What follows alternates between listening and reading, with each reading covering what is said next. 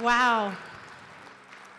I was praying for you guys. We actually, as a staff, we've been praying for you. We've been praying for everyone who's coming, for those who are here. I want you to know that the Holy Spirit has strategically placed you here this week. We have prayed for you. And as I was just reflecting on that during worship, the Lord reminded me of something He wanted to share. That not only have we prepared for you, He has prepared your heart for this weekend. As pastors, it's so easy to come and receive and think, I can use this in my next message. Here's something that I can use for my team.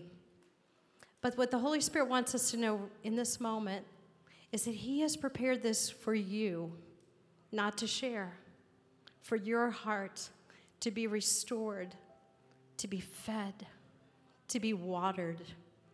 That it's okay just to receive without having to share it. So, in that moment, I just ask you if that's a need in your heart, just hold your hands open before the Lord. It's a moment, let's pray. God, I thank you, Father, that you are a good Father, that you lead us beside still waters. And Lord, you restore our souls. God, I pray for every heart in this room. God, where it is dry, Father, quench it. Lord, fill it to overflowing, God. Lord, give us permission to just receive from you because you love us so much and you have something to outpour upon us and lavish upon just us. In Jesus' name, amen. Amen. We have an amazing night planned. This, this introduction is so easy because I love this woman who is coming to share, Lisa Bevere. Oh my gosh, she's in the house. She and her husband, John, are founders of Messenger International, and she is, among so many things, she's a best selling author, has a brand new book we're going to share more about in a little bit. But let me just say what I love personally about her and her ministry, Lisa. You are real, you speak truth. You are courageous. You are not afraid for God to use you in some most unique and unusual places. And as a woman in ministry, you give me courage. And so, thank you. Thank you. So, buckle up. Lisa Bevere is in the house. Let's welcome her. Thank you. Thank you, Stephanie. Oh, thank you so much. Well, good evening. Okay, seriously. I said, good evening. Thank you. You guys have to help me. I just got back last night from Mongolia. So you have to be awake for me because my body thinks it's supposed to have been sleeping for the last like eight hours. So I'm so excited to be here. This is my home church. I have not been here for a while, so it's a special treat to look out here and see all of you and welcome you. I hear it's been an amazing day and an amazing evening last night. And I was kind of laughing while Stephanie was introducing me, saying, You don't need to listen to think that you could preach it because there is absolutely no way to follow me. It's going to be random and it is going to be wild, but nobody is going to try to take that home and unpack it for their own church. So I want to talk to you. I did write a book because I, I just came from Mongolia and I have to I have to tell you I'm a little bit in that overflow of going to a nation where there was only four Christians in 1992 and then watching us rent, like John and I, we're just like crazy people. We rented an auditorium that sat 3,100 people, and we thought, let's do an overflow to a 1,500. About halfway there, I was like, could we just cancel the 3,100 and only keep the 1,500? But what happened was over 5,000 people packed out that place, standing along the walls, sitting on the seats, desperate for the Word of God. And here's the thing what I saw happen in that nation. I saw a nation wake up and remember who they were. I re- saw them wake up and remember that they used to be world conquerors and now they were going to conquer their world for the gospel. I saw them arise and remember. And when I saw what was happening in Mongolia, I said, I want that for my nation. I am not content for America to go away silently. It is not based on our election. For goodness sakes, we are citizens of the kingdom of the Most High God. And so we need to remember who we are. And just as I watched them just get a revelation on the last night of who they were, my son Arden, who's here, he said, Mom, it was the single most powerful moment I have ever experienced. When people rise to their feet, remember who they are, and then crying out to their Creator. There is nothing more powerful. And so I did write a book called Without Rival because, see, I do believe that you and I are a people alive in a time without rival, entrusted with a weapon, which is the Word of God, without rival given an opportunity without rival. That we are sons and daughters without rival, and we need to stop competing and comparing with one another because rivalry is robbing the body of Christ of your strength. I need you to be who God created you to be. I have the awesome privilege of traveling and speaking. I get adopted as a Sicilian grandmother, so I do a lot with uh, Bethel, and most more recently I did Jesus culture. And after I got done speaking, uh, the young people they know, they know there is something God breathed on their life, but they don't know how to access that. And they'll come to me in the line and they'll say, While you were speaking, my heart was burning. I know I am called to do something, but I don't know what I am called to do. And I would take them by the shoulder and I would look them in the eyes and I would say, You are called to do something that has never been done before. And that is why you cannot look back or side to side to figure out what you're called to do. You must get in the presence of God. You must create some sacred space in your life because none of us will ever find out what we are called to do through Facebook or by looking at other people. We have a unique identity that was woven by God for His glory. And we need to find out what that means in this day and this age. And all of you are leaders and pastors. And I respect the fact that you work different soils. You can't harvest corn the way you harvest wheat, but the principles are the same. And we are going to be a people who remember who we are, remember whose we are. And when we remember those two things, we're going to find out our real name. I love the interaction between Jesus and Simon.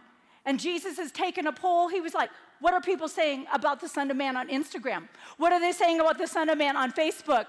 And Peter's like, Well, Simon's like, Hey, well, some think you're John the Baptist. Some think you're Elijah reincarnated. He said, Yeah, but who do you say I am? And I love how the message version unpacks it. Peter says, You are the Christ, the Son of the living God.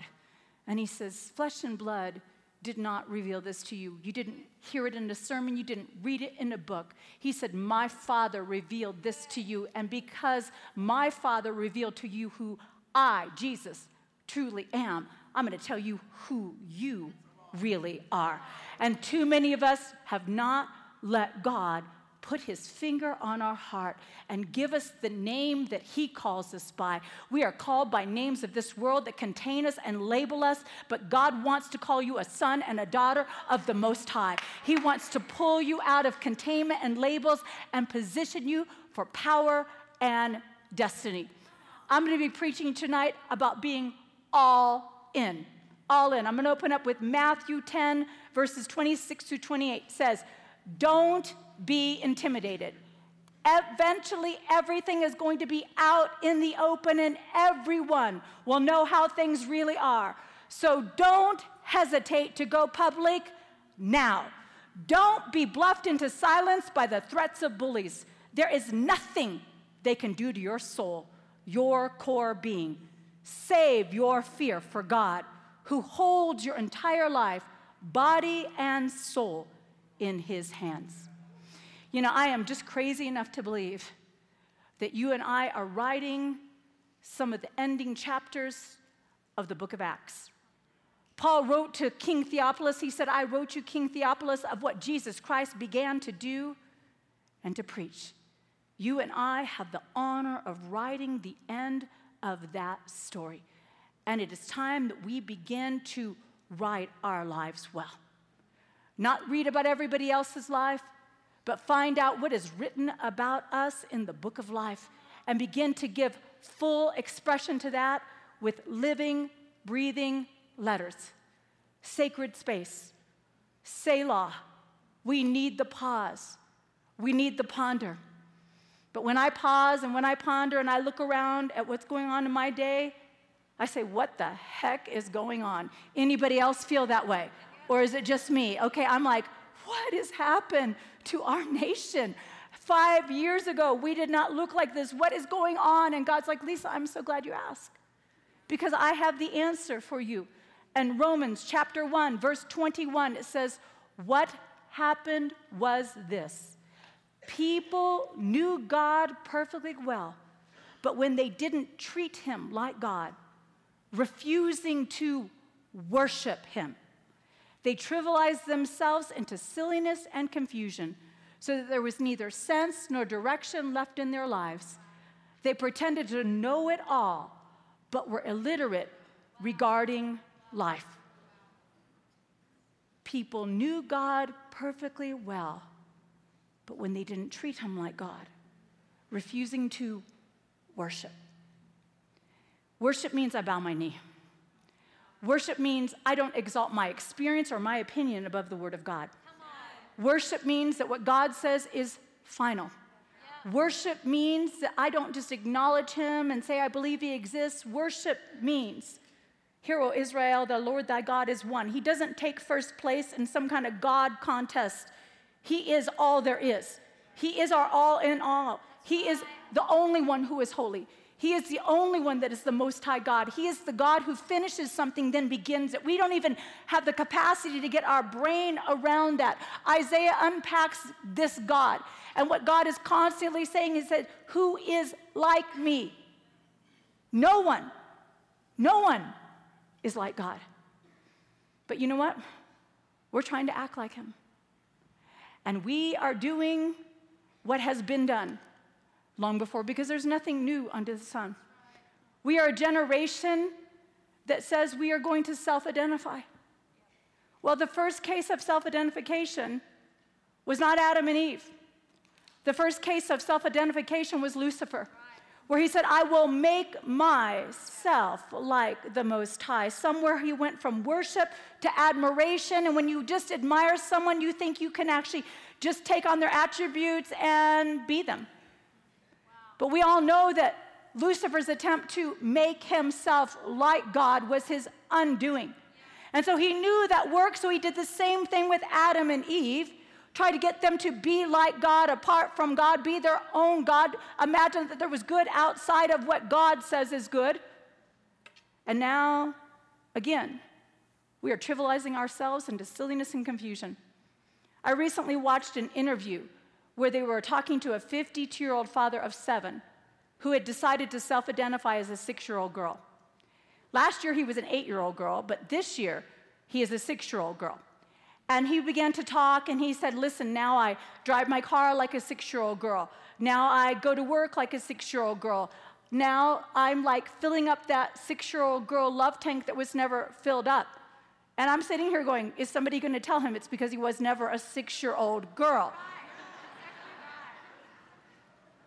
And my slightly jet lagged, but still partly logical brain thinks that if you're a six year old girl, you shouldn't be driving a car. And if you're a six year old girl, you should be in first grade. And if we're gonna really take this to the extreme and respect this, then we need to take it all the way.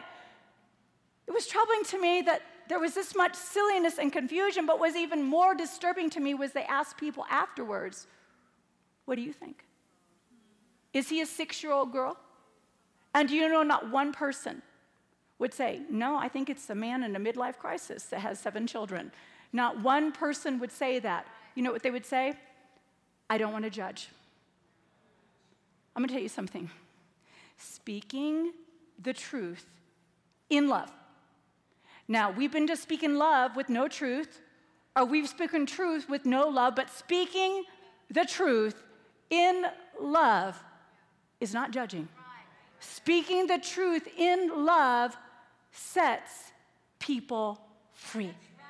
I am so thankful that when I got saved at 21 years of age and I was running amok and being promiscuous, that they didn't just say, We love you.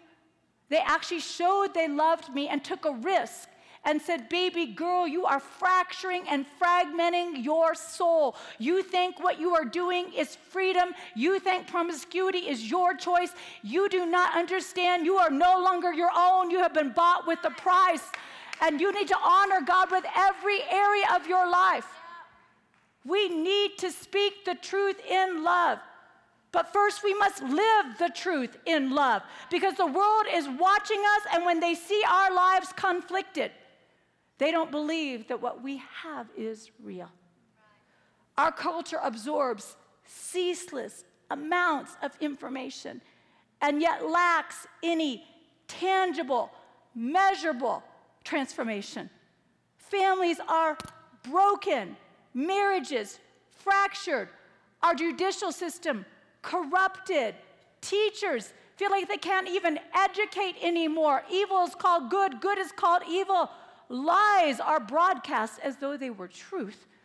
Leaders fall, children are afraid, women are violated, people lose faith, and so many have compromised their integrity. Actors, performers, people who pretend. These are the ones that we have set up as our heroes and our role models and then we wonder why we're confused. At best, our earth is sick and wounded, and it is teetering on the verge of a global collapse. But as if we did not have enough evidence that perhaps we're on the wrong course, we continue to gather more information. But I would propose we are searching for answers that we have already been given. And when people think that they are smarter than God, then sometimes they are just too smart to find their way back home. Romans 1:26 goes on. It says worse followed refusing to know God. They soon didn't know how to be human either. Women didn't know how to be women and men didn't know how to be men. This is the reality of our day but we are not of those who refuse to know God. We are of those who gather because we want to know what it means to be a son and to be a daughter of God. Our culture is trying to heal its brokenness by building their lives with untempered mortar. Can you imagine being so desperate for wholeness that you would do anything to try to change your situation, only to find out that nothing on the outside can change that longing, that brokenness that is in your heart. And yet we are pointing our fingers at the outside and not living what we have seen as transformation loud enough for them on our inside. We need to understand this day and this time is desperate for you to rise up and remember whose you are. 1 John 2:18 says children time is just about up. You heard that antichrist is coming? Well, they're all over the place. Antichrist everywhere you look and that is how we know we are close to the end. One of the characteristics of an antichrist spirit, one of its signature emblems is the hatred of women. Wouldn't be just like Satan to undermine and distort anything and everything that looked like marriage and anything and everything that looked like a bride. Until we don't even remember what a bride stands for purity, longing, virtue. None of those things are even associated with a bride. It's just a big expense day. This is what we're seeing in our world right now. He is undermining things with, I can't, I can't even describe everything gendercide, sex trafficking, misogyny, pornography. It demeans both images of men and women. It undermines who you are. It makes you a master, mastered by your flesh rather than by your spirit. None of these things were things that glorify the image of God in you. They are things that strip you and cover you in shame and guilt and fear. And so, what we've decided to do is say, we're just going to say it's all covered and it's okay, but we know We know it's not okay. We know that we are called to a higher thing. We know that our God has invited us to be thou holy as I am holy. Right. He is asking, New Testament, New Testament. We're supposed to be holy in all we do because He is holy in all He is. You and I are walking the earth in a time where people are looking for holy, and holy is not being weird. Holiness is understanding that you belong to another place, that you belong to another realm, that you are an ambassador of the kingdom of heaven walking the face of the earth, and that you are not subject to the fear that is on this land. You are not even subject to the economy that is on this land because you are living by kingdom principles. 1 John 2 20 says, But you belong. The Holy One anointed you, and you all know it. I have been writing this to tell you something you don't know, but to confirm the truth that you do know, and to remind you that the truth doesn't breed lies. You belong to the Most High God. You belong to this time period. You belong to the last days. You belong in this company of believers the enemy will try to isolate you and make you feel like you are always on the outside looking in. You need to settle it. You belong because we are not standing on Christ's back, we are standing in Christ. And if you are in Christ, then you have been anointed by the Most High God, and the same Spirit that raised Christ from the grave wants to quicken your mortal body and live in you. He wants to gain expression through you. You know, I remember John led me to the Lord on our first date, and the next morning, the very next morning when I woke up, I heard, Nothing happened. You're not a Christian. You could never be a Christian. And for a moment, I froze and I thought of all the bad things about my life, all the scary things about my past. And then I thought, no, wait a minute. For 21 years, I have woken up every single morning and I have never heard, You are not a Christian.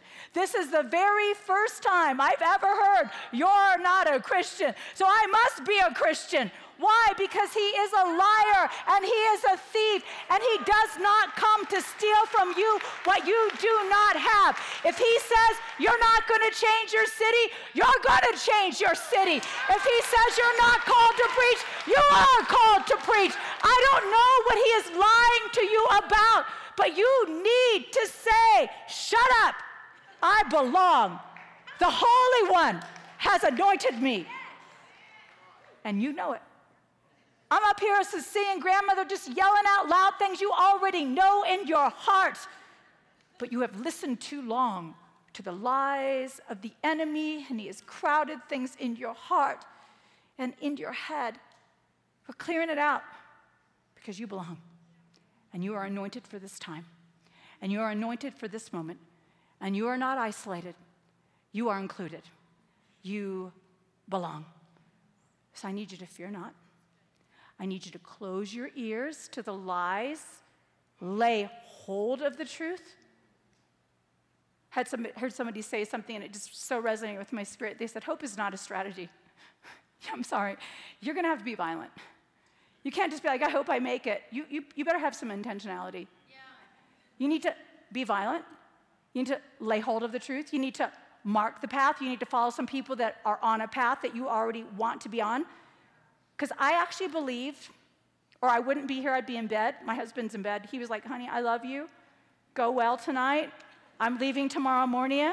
Morning, I will be sitting on the front row asleep if I come. So I'm going to be praying for you while I sleep. You know, no, seriously, I would just be like, okay, I'm, I'm you know, I, I, I love my church. No, I'm not, I'm, I'm coming home from Mongolia. No, I'm not. But here's, here's the crazy thing about me I believe that in one moment, a destiny can shift, history can be apprehended, things that were taken can be recovered. I believe in one moment, God can shift everything in your life. I believe He can heal your marriage. I can believe He can do anything in one moment. In one moment. When you have a God intersection with His Spirit, I loved, is his name Tim? It might have been Jim Hughes. Tim Hughes, Jim, what is it? Tim, praise God, I did say it right. I love Tim Hughes' worship tonight. I love that he said, Some of you, you haven't sung, you haven't sung a song that opened up your well for so long. You have to sing from the depths of your being.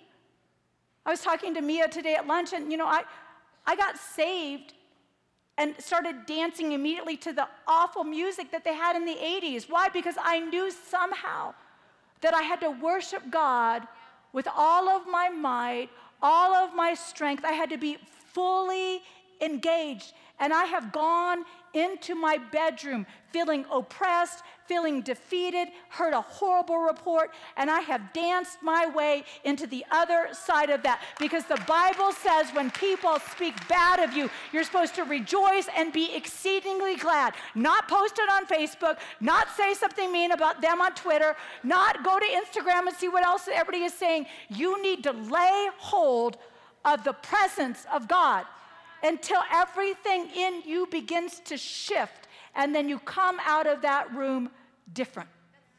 I need you to do this. I need you to understand that if God can do it with me, He can do it with anyone. Anyone. 2 Corinthians 6, verses 1 through 4 says, Companions, companions, as we are in this work with you. There's not a platform and a back row companions, companions. As we are in this work with you, we beg you, please don't squander one bit of this marvelous life God has given us. I, God reminds us, I heard your call in the nick of time. The day you needed me, I was there to help. Well, now is the right time to listen, the day to be helped. Don't put it off. Don't frustrate God's work by showing up late, throwing a question mark over everything we're doing. Our work as God's servants gets validated or not in the details.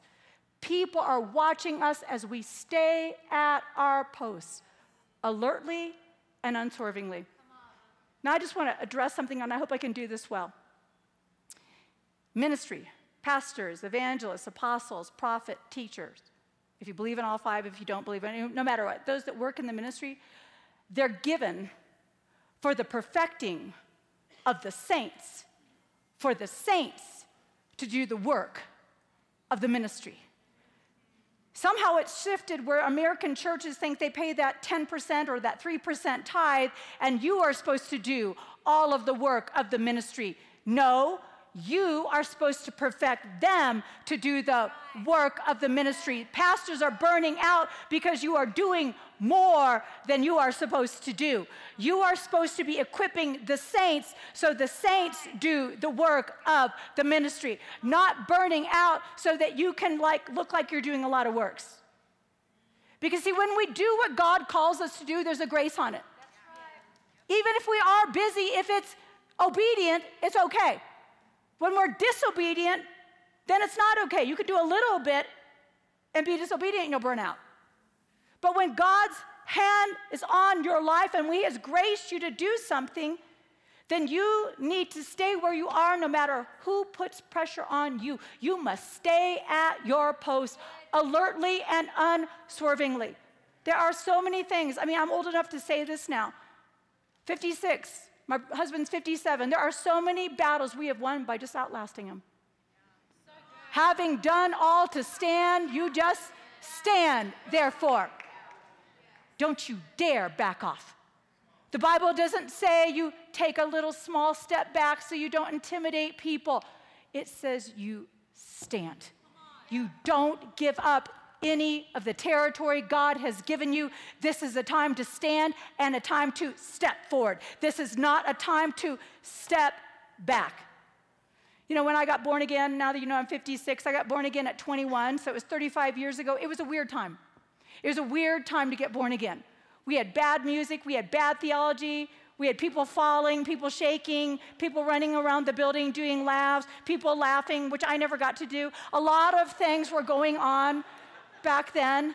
But I, but I am going to tell you the one thing that we did have that I'm super thankful for. We would endure three and a half hours.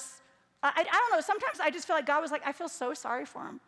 I'm just going to pour out my presence because they are just struggling so hard and they just can't seem to find it. And then somehow, like the presence would happen. Then, of course, everybody thought it was because somebody shook or whatever. But anyway, the presence would fall out.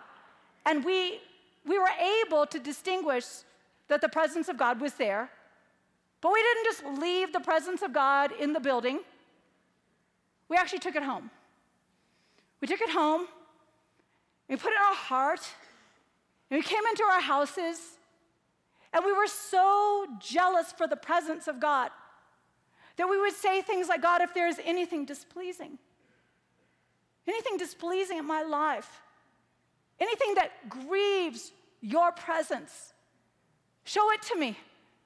Any music, any show, any magazine, any habit, whatever it is, God, I don't want the warmth that I have now to just be a memory tomorrow morning. I want to protect the presence of God in my life. I'm gonna watch what I say about other people. I'm gonna watch what I do with my life in public. I, I want to protect your presence. Now, that's not a salvation thing. I'm not talking about salvation, I'm talking about works. I'm talking about the presence of the Most High God. Because we have never been more professional, we have never been more well entertained. But sometimes I go places and I think to myself, where's the presence? Because in my hotel room singing off key, I had the presence. And then when it's orchestrated with the lights and the smoke machine, I'm like, where's the presence? When you know the presence of God, then you want to protect it. You want to protect it. And the greatest things you can have in your life is the presence of God. And the presence of God is what distinguishes his people. Moses would not go into the promised land if God's presence did not go with him.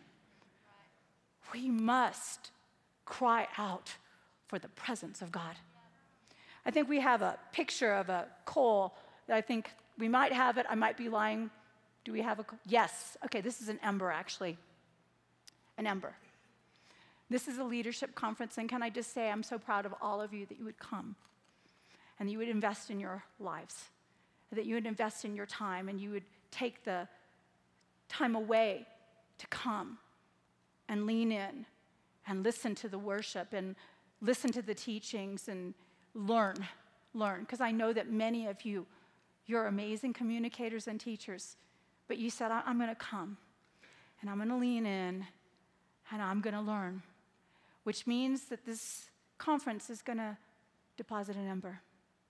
It's going to deposit an ember in your heart, and you have a choice what to do with that ember.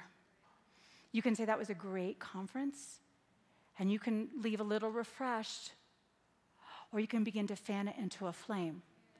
Because if you fan that into a flame, then it isn't just going to stay on you. It's going to go to your congregation, it's going to go to your family, it's going to go to your husband, it's going to go to your wife, it's going to go to your children. They're going to be able to tell because people can sense the presence of fire. They can sense warmth, they can sense light. They can sense that something maybe that's been on your life for a really long time is no longer there. Maybe that addiction has been consumed. They can sense the smoke, they can sense the anointing on your life. 2 Timothy 1 6 through 7 says, For this very reason I remind you to fan into a flame the gift of God which is in you through the laying on of my hands. For God gave us a spirit not of fear, but of power and love and self control. All of those things we've been equipped with love, power, self control, all of these things. But one of the ways you fan it is with acts. Acts. Hebrews 11:33 says through acts of faith they toppled kingdoms, made justice work and took the promises for themselves. Just acts. Just acts. Nobody else can do it for you. Nobody else is going to speak to the mountain in your life. You're going to have to speak to it. Right. You're going to need to speak to it. Jesus promised you and I that if we would speak to the mountain and say, Be thou removed, and I'm not talking about, please don't mess with our beautiful mountainscape right out here. We don't, we don't want that happening, okay? I'm talking about the adversity. I'm talking about those high things in your life. I'm talking about the specific things that you have allowed to overshadow the promise of God, to overshadow the whole atmosphere of your home and your church. You must begin to speak to that mountain and command it to move. You must begin to speak to some things and tell them to be fruitful. And then you must speak to some other things and you must curse them at the root. You need to understand that God has given you authority and you need to speak the word of God out loud. Not just read it and meditate on it. You must meditate on it until it is in you, and then you speak it out loud like a two edged sword to set captives free and refacet your life so that some kingdoms are toppled and some justice begins to work. I'm going to open up and I'm going to tell you a, a, ridiculous story about me because there's just so many of them that I have options. So, um, last summer, not the most recent summer, but like a year and a half ago, I was driving in my car, and I'm just going to be honest because I don't have a very big filter. But, you know, hey, I travel a lot. And uh, I'm 56, which means I have an amazing friend who occasionally offers to scrape my face. She's like, I will just, you need to come in. Like, you just need to come in. And she does like microdermabrasion, or she like, sometimes she's like, we can't even get it without, we have to blade you. So, anyway, but, uh, so anyway, I'm like driving to an appointment to get a facial, and I get a phone call. I get a phone call that our guy, who has been distributing materials in Arabic in the Middle East for five years, that our guy was killed by ISIS.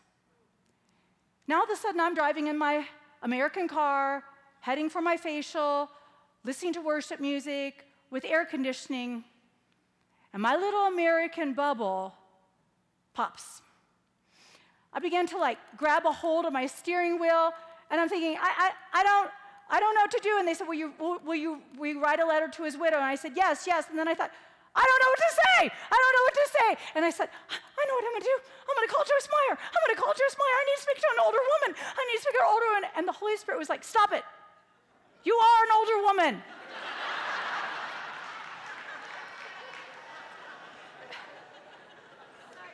And he said, I need you, Lisa. I need you to stop putting question marks where I need you to put full stops or periods and exclamation marks. I need you to stop saying why, why, why, what, what, what, and comparing your life to what happened over there. Lisa, stop it. Stop it. You need to redeem this instead of question it. Instead of questioning your position, instead of making it about you, he said, You need to get in my presence. And I sat at my laptop and I tried to write a letter to his wife, and I couldn't think of any words to say. Thank you. Thank you for your partnership. Thank you for your sacrifice. I call our international guy. I said, Rob, I'm having such a hard time. I don't know what to say. And he said, Lisa, some give much, and others give all. And he said, We just have to be faithful. Whether our requirement is a much or our requirement is all, we must be faithful. And I had been waiting. Um, John had come to me and, you know, I get in advance when I write a book. And John had said, Where do you want to put your tithe? And I said, I just feel like there's something special I was waiting. And when I got my phone call about Edic, I said, It's going to his widow. And you know what? It's funny. This is my only book that's ever been a New York Times bestseller. But I think when you give to somebody that can never pay you back, and when you give to the widow, the orphan, and the poor, then God says, I'm going to breathe on your life. But He does need us to stop putting question marks well, we need to put exclamation marks and we need to put some periods. See, you and I are made for this time. I know you don't feel it. I know you may not see the strategy. but we are made for this time. Galatians 5:25 says, "Since this is the kind of life we have chosen, the life of the Spirit, let us make sure that we do not just hold it as an idea in our heads or a sentiment in our hearts, but work out its implications in every detail of our lives. That means we will not compare ourselves with each other as if one of us were better and another worse. We have far more interesting things to do with our lives. Each of us is an original. The unique expression of you is in keeping with God's Spirit in and on your life. You know, uh, God told me something, and please don't leave the building until I get done explaining it, because sometimes I scare people. I'd come back from South Korea, and you're probably already figuring out there's some people that do jet lag better than others, and I'm not one of those. But here's the thing I had fallen asleep at my laptop. I know that because there was eight pages of the letter T. And I woke up and I was like, oh my gosh, I think I've been asleep. And so I picked up my dog and I went to lay down on my bed just down the street from here. And as I was falling asleep, I heard the Holy Spirit say, I do not love my children equally. I was like, Did I bring home a spirit of blasphemy from South Korea?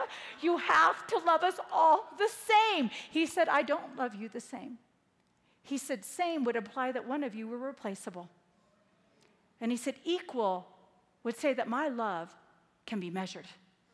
He said, I do not love my children equally, I love them uniquely. And then I remembered when I was pregnant with my second son. I was so excited because I loved my first son so much. I said, let's have 20.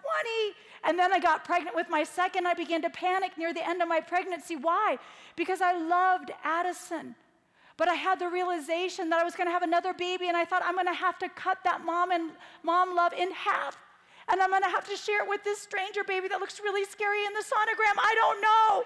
I don't know how I feel about that. But that's not what happens. Any of you that has more than one child, you know that's not what happened. You don't have to cut it in half. Something brand new opens up in your life, and that child awakens something in you that the other child didn't awaken, and you love maybe something about that child that is the very opposite of the thing you love about that child. Well, God is the same way about us. And when we compete and we compare and we try to be like each other, we're actually minimizing his expression to this earth. And God knows I love words, and I'm just going to confess it right now. I play a game on the computer. It is not Candy Crush. I go to Merriam Webster's dictionary, and there is a game there where you have to give the definition of the word the fastest because I can get them all right and still not win. It has to be fast. I do that game all the time. I have been in the top five. I'm just going to say it.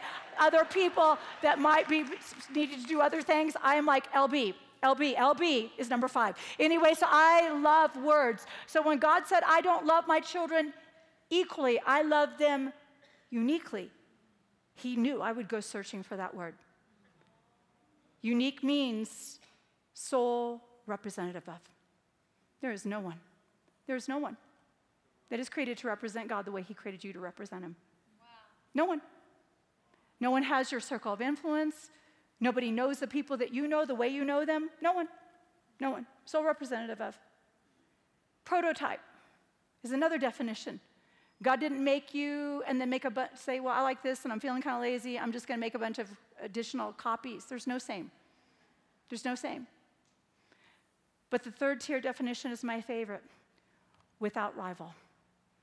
There is no competition for your place at the table. There is no competition. There is no game that you must play. There is no prize that you must win. Long before you ever drew a breath, you were chosen in Christ. He has loved you, not He will love you. He has loved you with an everlasting love, and He has drawn you with loving kindness. That is the kind of love that we have experienced. God loves you and I fearlessly. Fearlessly. He's not like, I'm afraid Lisa's going to make a mistake. He knows I'm going to make a mistake. But just because I make a mistake doesn't make me a mistake. And if you think that because you have made a mistake, you are a mistake, then you are mistaken. and if you think that all of that, you're missing it here or there, means that somehow you have undermined the plan of God in your life, little brother and little sister, I'm just going to tell you something. You're not that powerful. God has this ability to redeem your past and put you on a path. It may look different, there may be consequences, but you still will finish your race if you choose to. Yeah. Some of you might just be limping, some of you might have some other things going on, but it doesn't matter. All of us have a chance to take our broken places and redeem them because people actually identify with us based on our weaknesses and then we lead them based on our strengths. Right. This is the kind of life we have chosen. Your life and all of its potential is a God given entrustment. And it would be a shame if all that is in you was like so much treasure that was never unearthed. You are not a spectator. You have far more interesting things to do with your life, and the future is now. Listen to Paul in Galatians 6, 4 through 5. Make a careful exploration of who you are and the work you've been given, then sink yourself into that. Don't be impressed with yourself. Don't compare yourself with others. Each of you must take responsibility for doing the creative best you can with your own life. Creative best. But when we look at the world, we'll never do our creative best because we're supposed to get our inspiration from creation and the Creator. Everything we see tells us there is something more than what we can see. But looking at Facebook and Instagram is just going to make you feel like, oh my gosh, they're already doing that. I thought I was going to do that. Stop it. We need more than one person to do the same thing because you'll do it differently. 1 John 2:15 says, "Do not love the world or the things in the world. For if anyone loves the world, the love of the Father is not in him. For all that is in the world, the desires of the flesh, the desires of the eye, the pride of life, is not from the Father, but is from the world, and the world is passing away along with its desires. But whoever does the will of God abides forever. Let's break that down. The desires of the flesh is wanting your own way. The lust of the eyes or the desire of the eyes is wanting everything you see and the pride of life is wanting to appear important in the eyes of other people. And everything in our culture is feeding this. Social media, everything is look at me, look at me, look at what I have, look at what you don't have. It's passing away. And you and I are called to be friends to this world, not friends with this world. Because when we make ourselves friends with the world, we put ourselves under its system. The lust of the eye, the lust of the flesh, the pride of life. But when I am a friend to the world, I don't have sympathy for it, I have compassion. When I have compassion, I can stand on the outside and say, What you are looking for will never fulfill you, it will only disappoint you. And I can live a life that shows that I serve a God without rival. James 4 4 says, Do you not know that friendship with the world is enmity with God? And therefore, whoever wishes to be a friend of the world, not to the world, of the world, makes himself an enemy of God. I read about the book of Acts and I see what happens in some other countries. I have had the privilege and the honor of standing on some of the most prestigious platforms on the world. But I did not become a Christian to be a speaker. And I would rather know God than talk about Him. And I believe that right now we can speak more about him than we can actually hear from him because our world is so cluttered. So I'm just getting crazy enough to believe that if I begin to pray the same kind of prayers that the book of Acts prayed, then I might see the same kind of expressions in my life. A couple months ago, I said to John, You know what? I'm, I had Jesus tell me, He's not going to ask me, Lisa, did you go to all the amazing conferences you were invited to? He's not going to ask me that. He's going to say, Lisa, did you go where I sent you? I'm going to give an account. and if I went where I was sent, and if I made disciples, or if I created fans. I don't want people to look at me, I want them to look at Him. I want them to follow Christ as I follow Christ, and I am more than willing to tear my clothes in any area and make fun of myself so that they can see the difference in that gap. I'm going to close with this Acts 4 29, and I think we're going to put it up here. It's from the Passion Translation, which is from the Aramaic, and I, I just love it because it's so poetic. This is the book of Acts. It says, So now, Lord, listen to their threats to harm us and empower us as your servants to speak the word of God freely and courageously. Stretch out your hand of power through us to heal and to move in signs and wonders by the name of your holy Son, Jesus. And at that moment, the earth shook beneath them, causing the building they were in to tremble. Each one of them was filled with the Holy Spirit, and they proclaimed the word of God with unrestrained boldness unrestrained boldness. Can I close and have all of you stand to your feet? I may not have a lot of things, but one of the things my husband would say is, I do have unrestrained boldness. Look at me. Empowered people empower people, and freed people free people, and healed people heal people, and anointed people anoint people, and discipled people disciple other people, and educated people educate people. We are meant to be in constant motion. So, as a Sicilian grandmother, I give you full permission to speak the word of God with unrestrained boldness, to declare his faithfulness to you, to declare his faithfulness for you to begin to speak the word of God and open up some pathways in your future. I give you permission to no longer whisper if you are a woman. You can lift your voice. The Great Commission is your permission. We need you to speak like a woman and like a man and like a father and like a mother. The house of God must be filled with the voice of all, lifting their voice and honoring Him for His glory and for His praise. And everyone that agrees say, Amen and Amen. God bless you.